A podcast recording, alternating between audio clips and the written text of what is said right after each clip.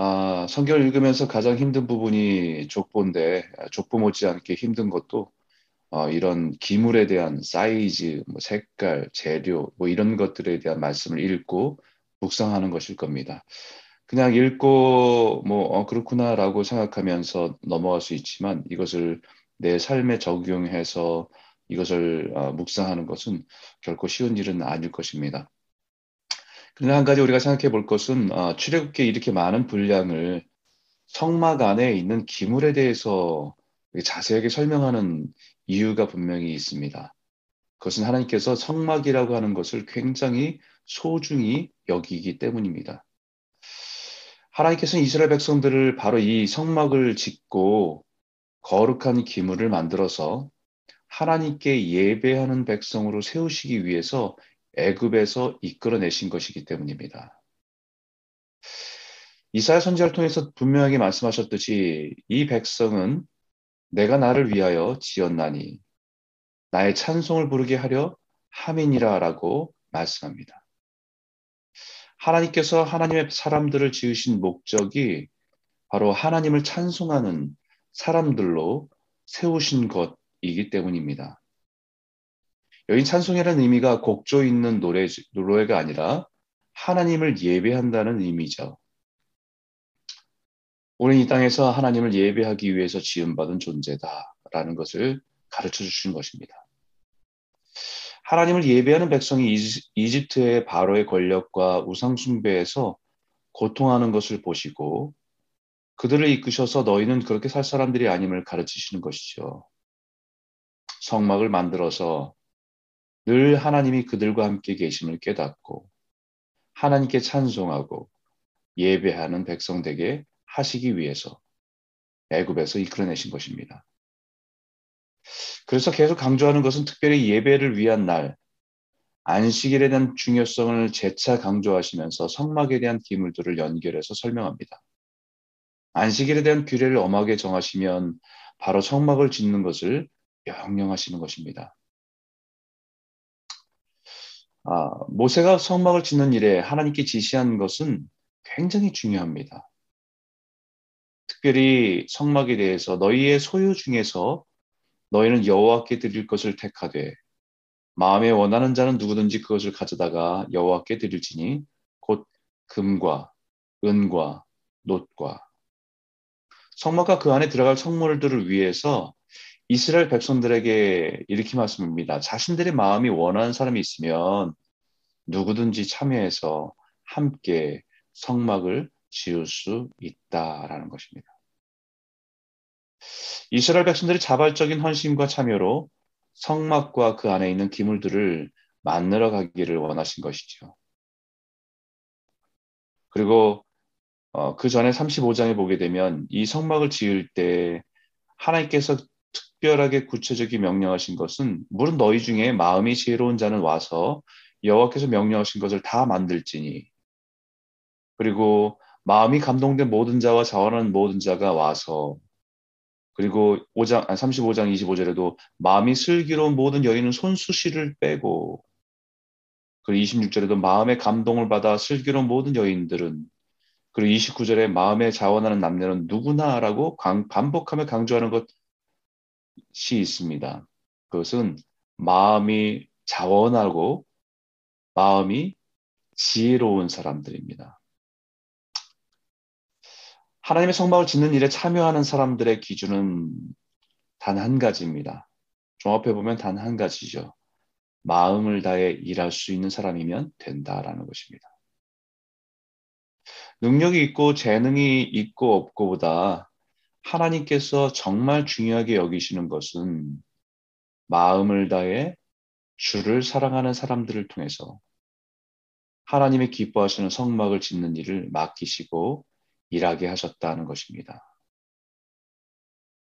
심지어 성막을 짓는 일을 감독할 사람을 세우셨는데 부살렐과 오홀리압이라고 하는 사람을 지명해 세우실 때도 모세가 부살렐과 오홀리압 및 마음이 지혜로운 사람, 그 마음에 여호와께로부터 지혜를 얻고 와서 그 일을 하려고 마음에 원하는 모든 자를 부르매라고 표현한 듯이 기술을 가지고 성막을 제작하는 지도자로서 부살렐과 오올리압을 지혜로운 마음을 그들에게 충만하게 하사 여러 가지 일을 하게 하시며 라고 말합니다. 성막을 짓는 일에 지도자를 세우는 것도 제일 중요하게 여기시는 것이 마음으로 하나님을 사랑하고 순종하는 자 라는 조건이었습니다. 세상은 사람들을 찾을 때 능력이 있는 자, 또 똑똑한 자, 재능이 있는 자를 먼저 찾지요. 근데 하나님은 능력과 재능은 하나님이 부어주실 은혜이지 제일 중요한 것은 하나님을 향한 순전한 마음입니다. 주를 위해서 일하는 사람들이 갖춰야 될 가장 중요한 조건은 능력과 재력이 아니라 마음을 다해 하나님을 사랑하는 사람입니다. 능력과 재능을 그에게 맡기는 책임을 따라 하나님께서 부어주시는 은혜이죠. 그것을 여기에 마음이 지혜로운 사람이라고 표현했습니다. 마음이 지혜롭다는 말이 무엇인가? 지혜라고 하는 것은 성경에서 내리는 정의는 늘 동일했습니다. 자문과 전도사의 수없이 지혜에 대해서 말할 때 지혜는 하나님을 아는 것입니다.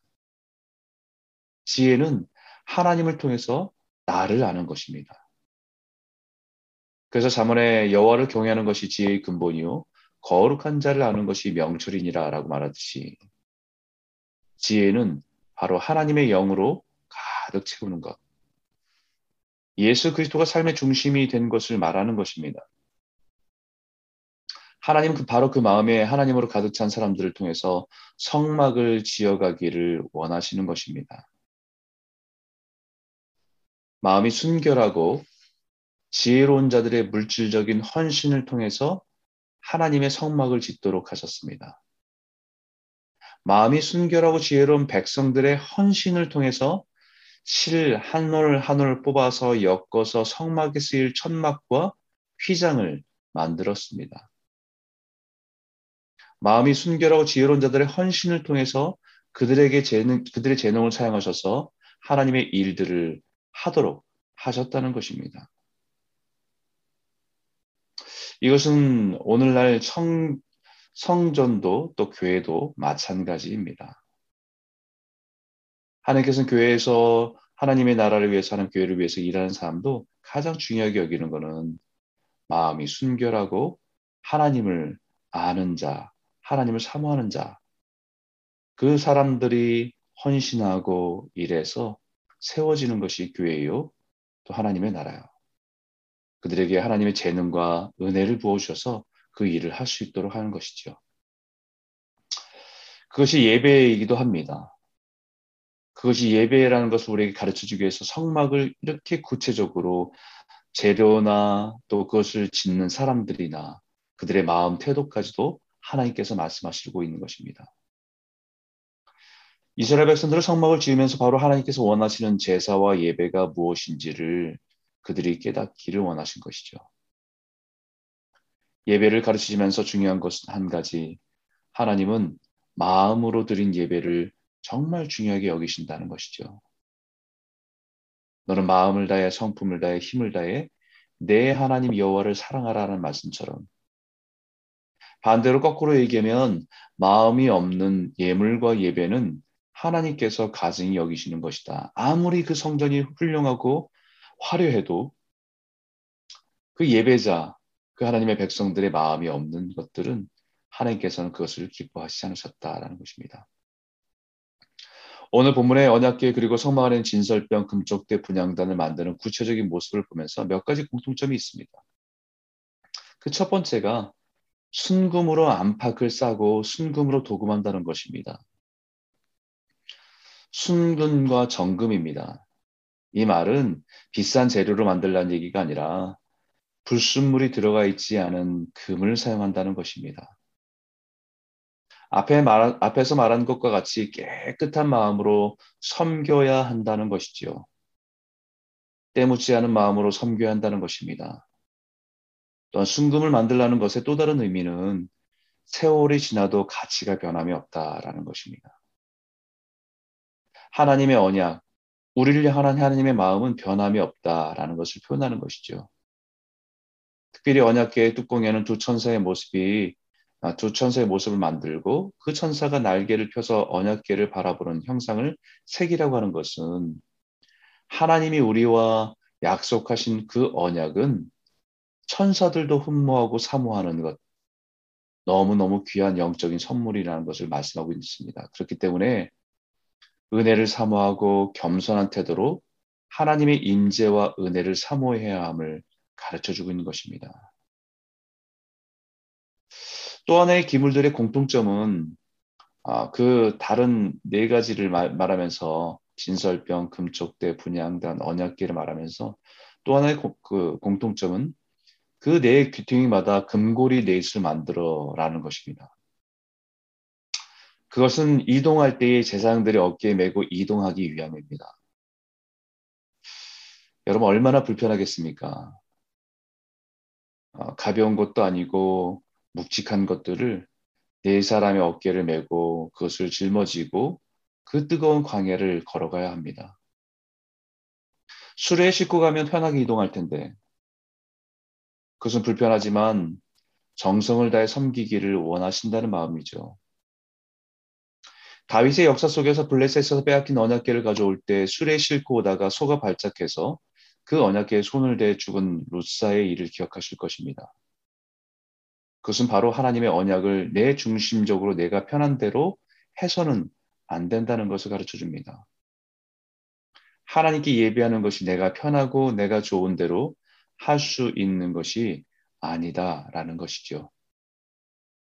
오늘 이 성막에 대한 말씀들을 구체적인 사이즈나 재료나 방법이나 또 그것을 짓는 사람들에게 구체적으로 말씀하신 것은 우리에게 우리가 드리는 예배의 모습을 가르쳐 줍니다.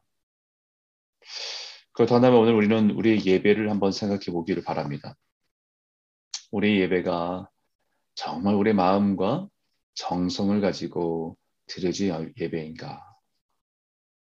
우리 부모님들은 헌금을 준비하면서도 구겨진 지폐를 펴기 위해 대림질하며 그 전날서부터 준비하며 예배드렸던 그 마음이 있었는데 우리는 오늘날 우리는 그런 마음으로 예배드리고 또 예물을 드리고 또 헌신하며 살아가는가.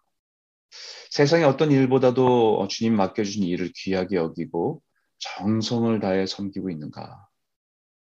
우리에게 허락하신 모든 재능과 모든 것들이 내 것이 아니라 하나님의 것임을 인정하며 주님 앞에 헌신하고 있는가. 예배를 드리면서도 우리의 우리가 편한 대로 우리가 익숙한 대로 우리가 우리가 중심이 되어서 예배 드리고 있지는 않는가. 수많은 질문들을 가지고 오늘 말씀을 생각해 봅니다. 우리는 코로나로 인해서 그나마, 그나마 우리 안에 있던 정성마저도 참 많이 무너지고 우리 편의에 의해서 결정되어지고 선택하는 예배로 바뀌고 있는 것은 아닌가. 오늘 이 말씀을 통해서 다시 한번 우리가 아, 주님의 마음을 다시 한번 담고 우리가 드려지는 예배가 우리의 마음을 다해 정성을 다해 뜻을 다해 하나님을 의지하고 하나님을 바라보고 그 임재를 사모하는 마음으로 매일매일 아침마다 나아가는 저와 여러분 모두가 되시기를 주님의 이름으로 축복합니다.